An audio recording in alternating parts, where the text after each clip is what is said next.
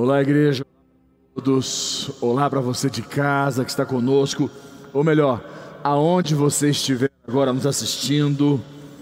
E igreja, eu preciso ser prático, rápido, devido ao horário que nós temos que encerrar, né? Então, antes de eu começar, eu queria fazer uma oração e dizer algo para vocês que eu creio que seja muito importante para toda a igreja. Vocês se lembram do momento que a mulher hemorrágica tocou na orla do manto de Jesus? O que aconteceu com ela? Ela foi curada. Mas a Bíblia diz que havia ali muitas pessoas que tocavam nela, nele, em Jesus. Havia muitas pessoas que estavam tocando, tocando ele, olha, né, quando tocou nela, ela tocou nele ali, ela encostou na hora do manto, ele diz assim: de mim saiu poder. E naquele momento, ele falou: Alguém me tocou. E os discípulos falaram assim: Senhor, muitos te tocam, porque estamos aqui né, apertados as pessoas estão encostando no Senhor. Ele falou: Não, mas esta tocou diferente, pois de mim saiu poder. Rápido e prático. Por que, que ela conseguiu a cura, alcançou o poder? E os outros que também tocavam ele não, não mudou nada, não aconteceu nada. Em alguns momentos, acaba que a nossa visão de Jesus está abaixo da linha. Nós começamos a olhar para ele como um ser humano normal, como muitos ali estavam enxergando. Muitos olhavam para Jesus como um Jesus humano, homem, ser humano, pessoa. Aquela mulher viu ele, Jesus, filho de Deus, soberano, que curava, que transformava, que restaurava, um Jesus que fazia milagres. Que você não perca, nós estamos vivendo um momento difícil no Brasil, nós sabemos disso, e precisamos manter a nossa visão em Jesus, acima da linha e não abaixo da linha. Jesus ainda é continuará sendo e sempre será. Eu quero orar por algumas pessoas em especial. Estamos com alguns pastores que estão em hospital, alguns entubados, alguns que saíram, foram estubados, e por alguns familiares, pessoas da igreja que estão vivenciando esse momento. Eu tenho evitado falar do Covid, mas infelizmente precisamos orar. E que você não perca a tua fé, não perca a tua visão acima da linha. Feche teus olhos, você de casa, levante as tuas mãos.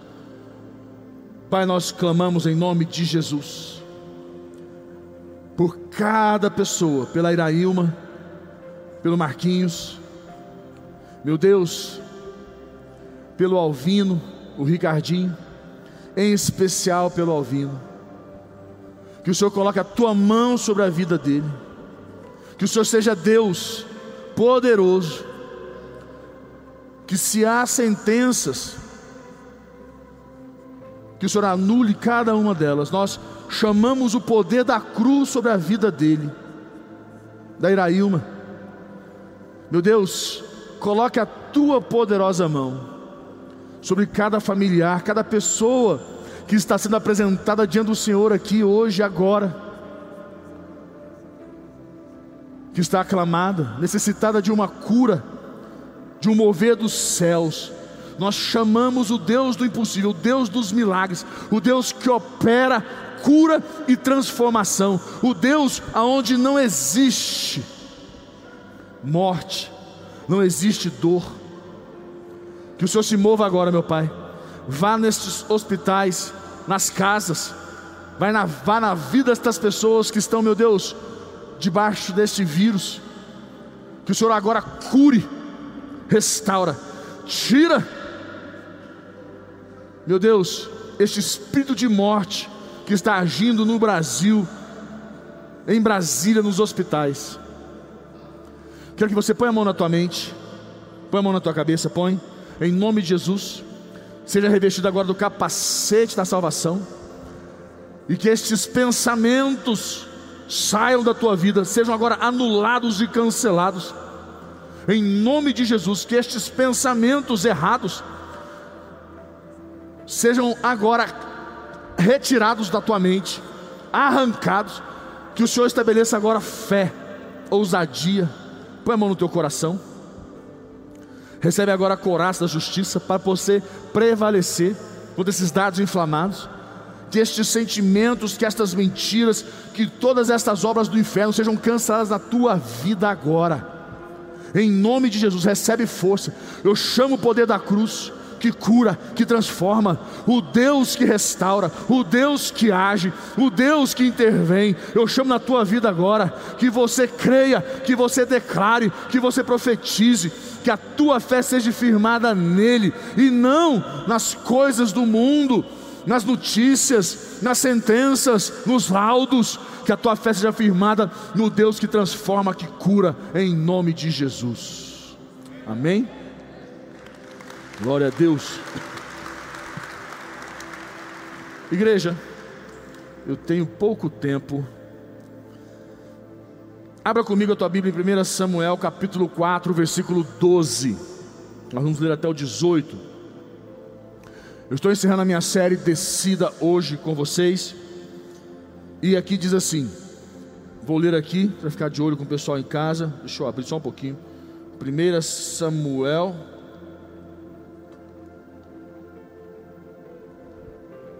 Opa.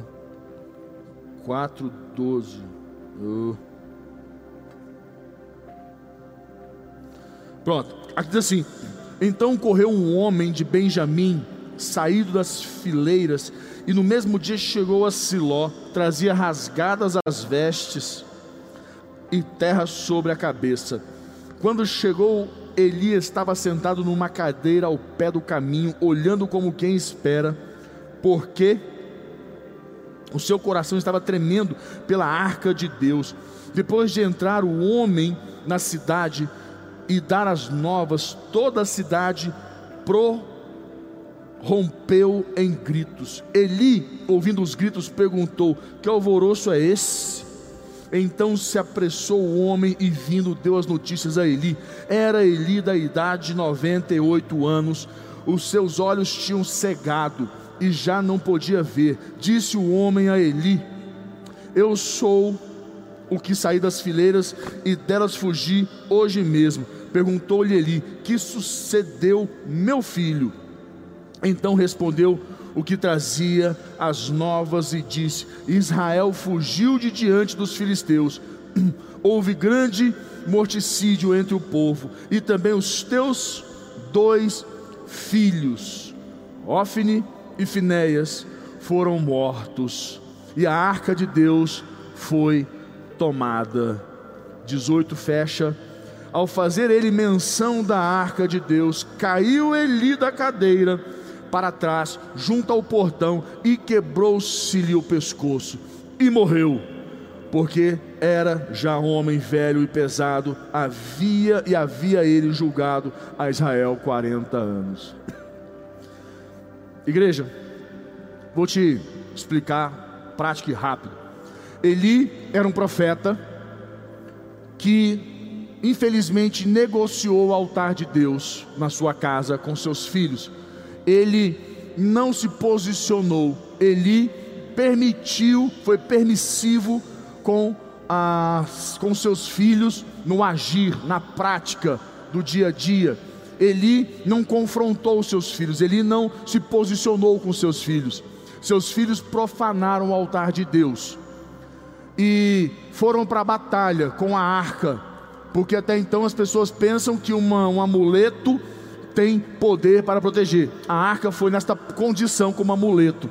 Mas vou dizer algo para você: em nenhuma batalha onde o povo de Deus estava é, justo diante do Senhor, que foram para a batalha com a arca, perderam, foram é, esmagados. Porém, em todos os momentos que o povo de Deus levou a arca, mas havia pecado, havia vida, é, é, é, é vida corrompida diante de Deus, eles tomaram pau, perdiam. E ali morreram e ainda perderam a arca. Mas aonde o povo de Deus era justo, correto, junto com a arca, prevaleciam e venciam. E Neste momento, os filhos de Eli tinham uma vida torta. Infelizmente, Eli é, agiu de maneira errada com eles. e julgou Israel por 40 anos. Mas nesse momento, quando houve a notícia, a Bíblia diz que ele caiu e quebrou o pescoço e morreu. E perdeu seus filhos. Seus filhos deveriam herdar sua, o seu legado, ser os novos profetas de Israel. Mas não, tiveram um fim triste, trágico. Perderam a batalha para os filisteus. O que, que nós entendemos? O que eu quero que você entenda dentro da minha série Descida. Não tomar uma decisão é tomar uma decisão. Aprenda isso. Não tomar uma decisão é tomar uma decisão.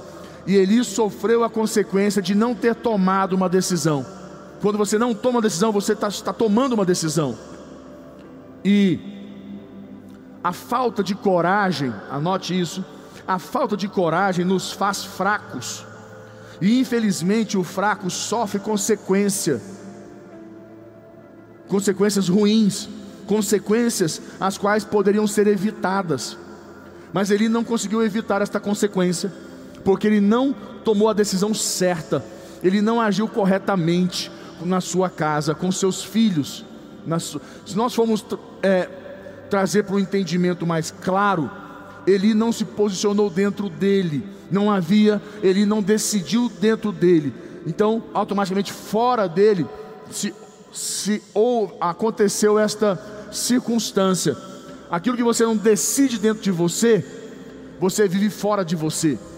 A nossa vida ao redor de nós é um espelho daquilo que nós decidimos dentro de nós, ou não decidimos, ou melhor, tudo o que você decide e o que você não decide é uma decisão.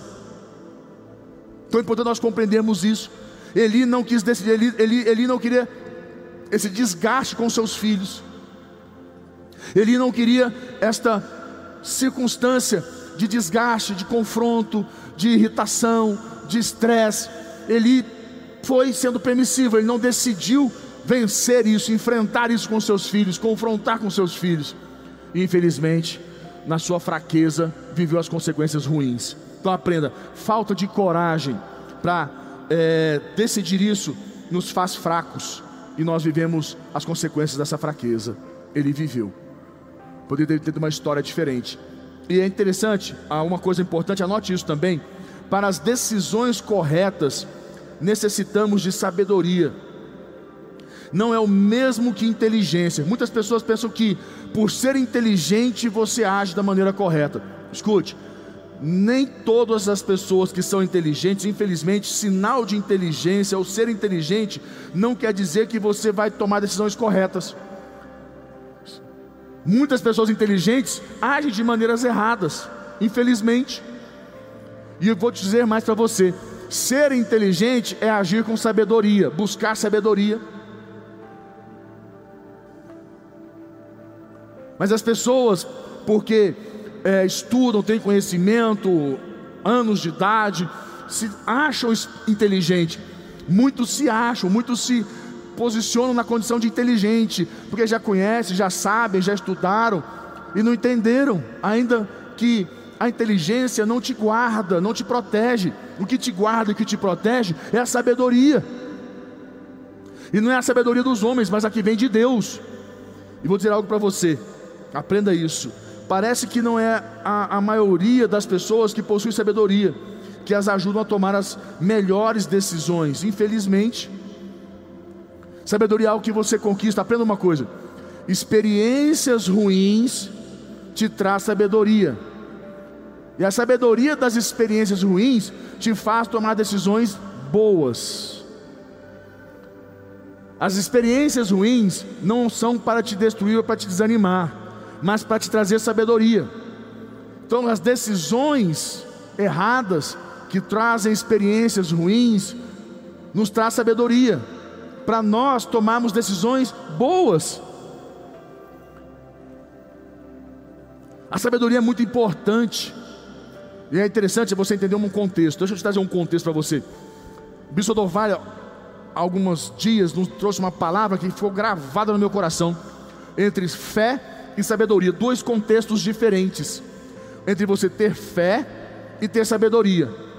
Não é porque você tem fé que você faz escolhas boas.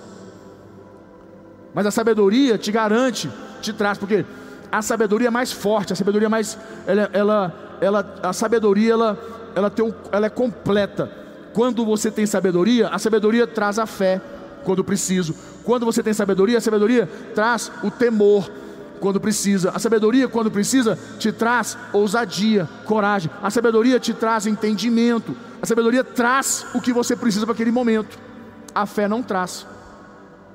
A fé é para outro contexto. A sabedoria traz o que você precisa. A fé, se você decide em fé, você decide errado, porque a fé para decidir, ela é emocional. Vou te explicar. Quando você vai decidir em fé, você fala assim: Não, Deus vai agir. Não, Deus vai fazer. Não, Deus, Deus, Deus, Deus, eu estou na, tô na mão de Deus. Deus vai, Deus vai fazer. Vai dar certo, vai dar certo, vai dar certo. Deus vai fazer. Você age desta maneira e achando que isso é fé. Não, Deus, Deus vai mover. Não, eu estou crendo. Não, eu tenho certeza. Não, é, essa é minha fé. Não, Deus vai fazer. Não está errado em você crer que Deus vai fazer. Mas decidir desta maneira, não, eu estou decidindo, mas é porque Deus, eu, eu, eu, eu, tenho fé, sabe? Eu tenho fé que Deus, que Deus vai mover, Deus vai fazer alguma coisa, alguma coisa vai acontecer. A gente age meio emocional, que a fé, ela é assim, ela é crer no impossível, no sobrenatural, no, no, no, no, no, no na coisa que está fora do controle do homem. Mas não, calma, está errado. Decisão se toma com sabedoria, e a fé, toda decisão tomada, exige de você uma ação. Então, com sabedoria se decide, e com a fé se toma uma ação, age. A fé é para você aplicar aquilo que você decidiu. A fé é para aplicar, a fé é para ação, para agir. A fé não é para decidir.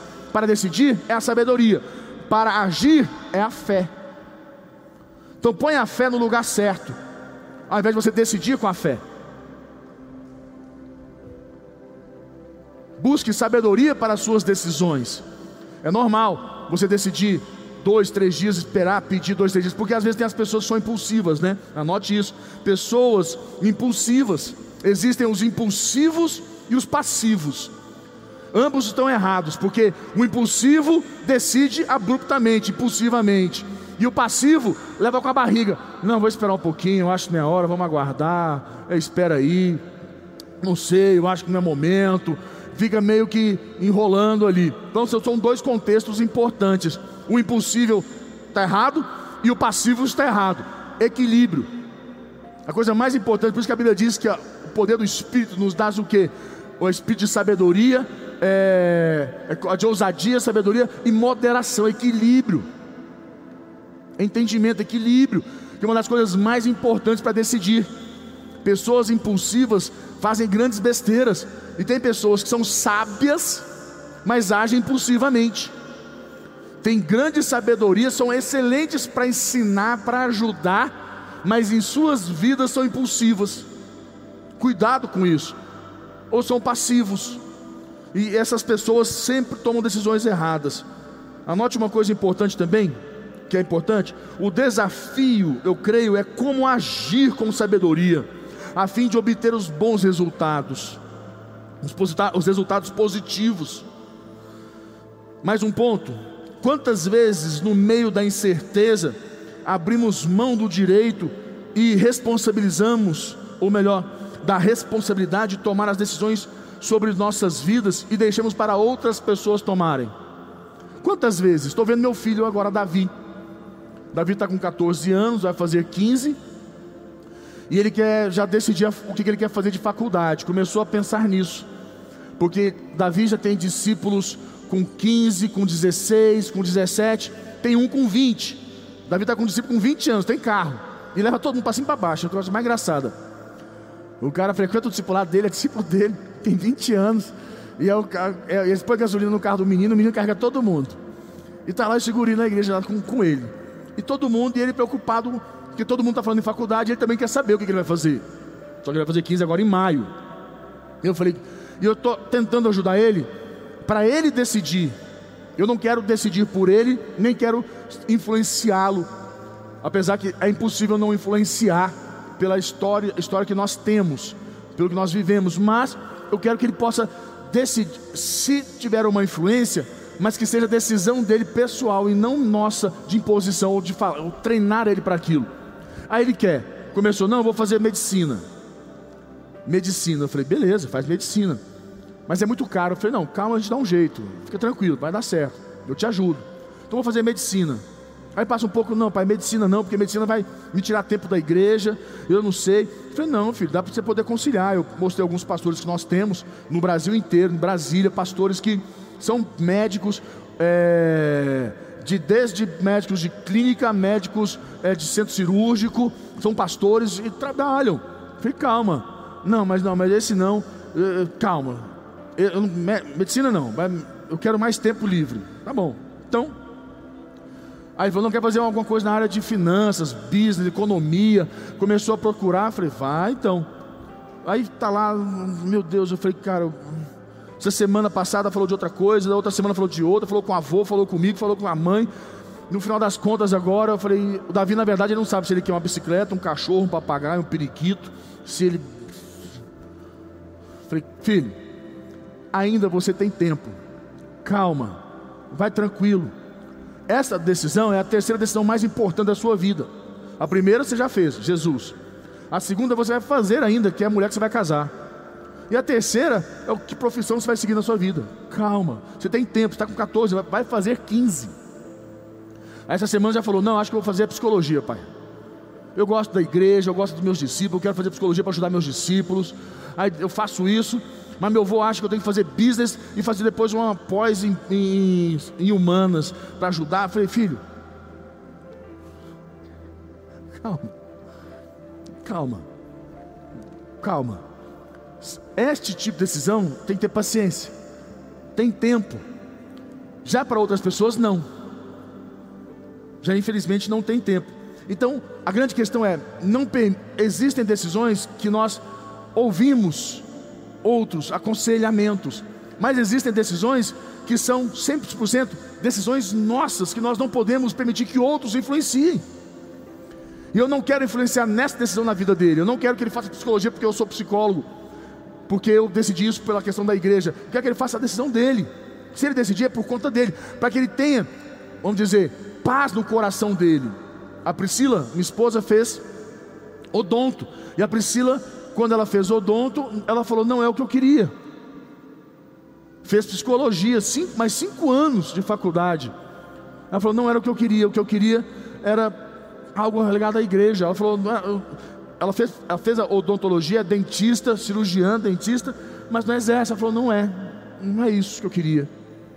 Porque na época, pela influência, por isso, por aquilo outro, área, e fez algo cinco anos fazendo odontologia perdido. Consegue entender? E ela fala que ela tomou decisão errada naquele momento. A coisa mais importante são as suas decisões. E aprenda uma coisa: não tomar uma decisão é tomar uma decisão. Anota mais uma coisa importante para a tua vida. Anote. Enquanto nós decidimos, moldamos nosso destino. Enquanto nós decidimos, moldamos nosso destino. Enquanto você não decide, você também molda o seu destino só que outros moldam seu destino. Se você não escolhe, alguém escolhe por você. Eu sei que um dia todos somos pegos pela dúvida de qual caminho seguir, é normal a gente viver esse momento, ou o que queremos, ou é, é, se vamos pelo que os outros estão falando, ou não vamos, é normal, acontece. A resposta é: se você não escolhe, alguém escolhe por você, isso é um fato. Se você não decide, alguém vai decidir por você. Você já está decidindo. E é desse jeito que a dinâmica funciona da vida. Eli, com seus filhos, poderia ter um fim melhor. E quantos outros homens de Deus que nós conhecemos que não decidiram? E não decidir é decidir. Tem uma propaganda que eu acho fantástica eu não sei se você já viu da, da Burger King. Já passei para vocês aqui uma vez. Eu acho aquela propaganda fantástica que eles chamam pessoas na rua para poder escolher, fazer uma escolha do sanduíche. E elas deixam na mão, né, elas não escolhem. Tem lá um botão branco, lá é, voltar em é branco ou confirma, ela decide. E as pessoas, não, não quero decidir, e, e apertam em branco e recebem o sanduíche. Está no ponto aí, a gente passou no primeiro culto, quero passar para vocês. Põe para gente, pessoal de casa, assiste aí. Olha que fantástico. Não, gente, o debate é uma vergonha. Eu tenho dois políticos para votar. Um é o branco e o outro é o nulo. Eu não votaria em ninguém. Vou votar branco. Tá tudo uma Hoje eu votaria em branco. Branco. Tá levinho, hein? Pera, mas tá faltando. Faltou a carne, né? E o bacon. Não, tá de brincadeira. Cebola e maionese. Tá muito ruim. Este é o Whopper em branco, um sanduíche com ingredientes escolhidos por outra pessoa. E quando alguém escolhe no seu lugar, não dá pra reclamar do resultado. Que facada no meu coração. Escolheram por nós. Eu ainda tenho tempo pra votar, pera. Não, não vou votar mais em branco, não. cara. Seria bem ruim quatro anos desse lanche. Fantástica essa propaganda, né? Nas eleições colocaram ela falando sobre isso, né? Quando você não escolhe, outros escolhem você.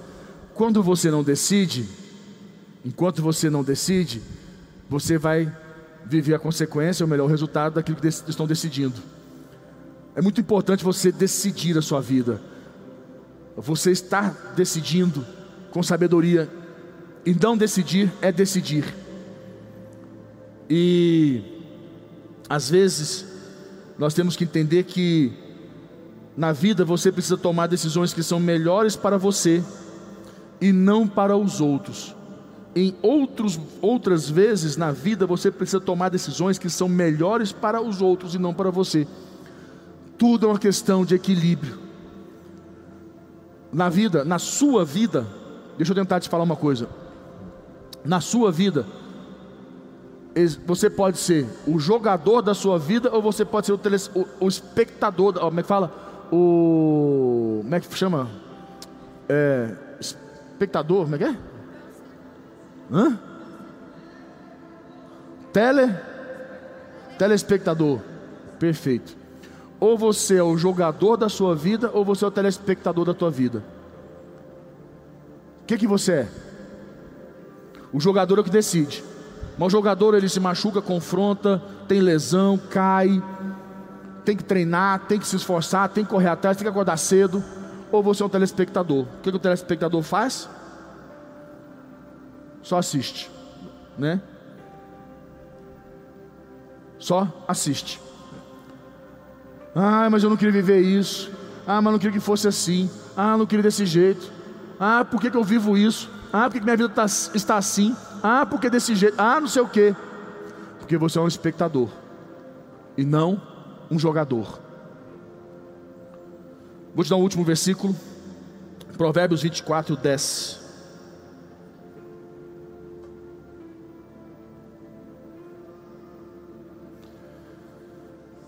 Provérbios 24, 10. A gente fecha aqui. Se te mostras fraco no dia da angústia, a tua força é. Vou ler para você de outra maneira. Se te mostras fraco no dia da tua decisão, o que, é o dia da angústia? O que é o dia da angústia? É o dia que você precisa decidir. Todos os dias nós temos que decidir. E no dia da angústia, decidir mais ainda. Se te mostras fraco no dia da tua decisão, no dia da angústia, tem que decidir. A tua força é pequena. O que acontece? As consequências do que você vai viver, os resultados, vão ser de acordo com a sua decisão. A coisa mais importante é ser forte no dia da decisão. Nós temos que aprender a decidir nossas vidas. Você tem que decidir a sua vida. Parar de permitir esse contexto de não decidir e entender que não decidir já é uma decisão. Feche teus olhos com tua cabeça, quero orar com você. Pai, nós colocamos nossas vidas diante do Senhor. Eu te peço, Deus, que o Senhor fortaleça a fé, o coração dos teus filhos para decidir. Que possamos sair de uma vida de espectadores para sermos os grandes jogadores das nossas próprias vidas, dispostos a acordar cedo, pagar o preço, suar a camisa. Se tiver que sofrer, sofrer, mas sofrer para viver algo bom e não sofrer para viver as coisas ruins, porque decidimos mal. Decisões ruins que nos formam, são decisões que nos formam. Boas decisões vêm da experiência, e a experiência vem das más decisões. Queremos aprender, Senhor, queremos avançar. Fala com Deus, põe a mão no teu coração. Fala você com Deus.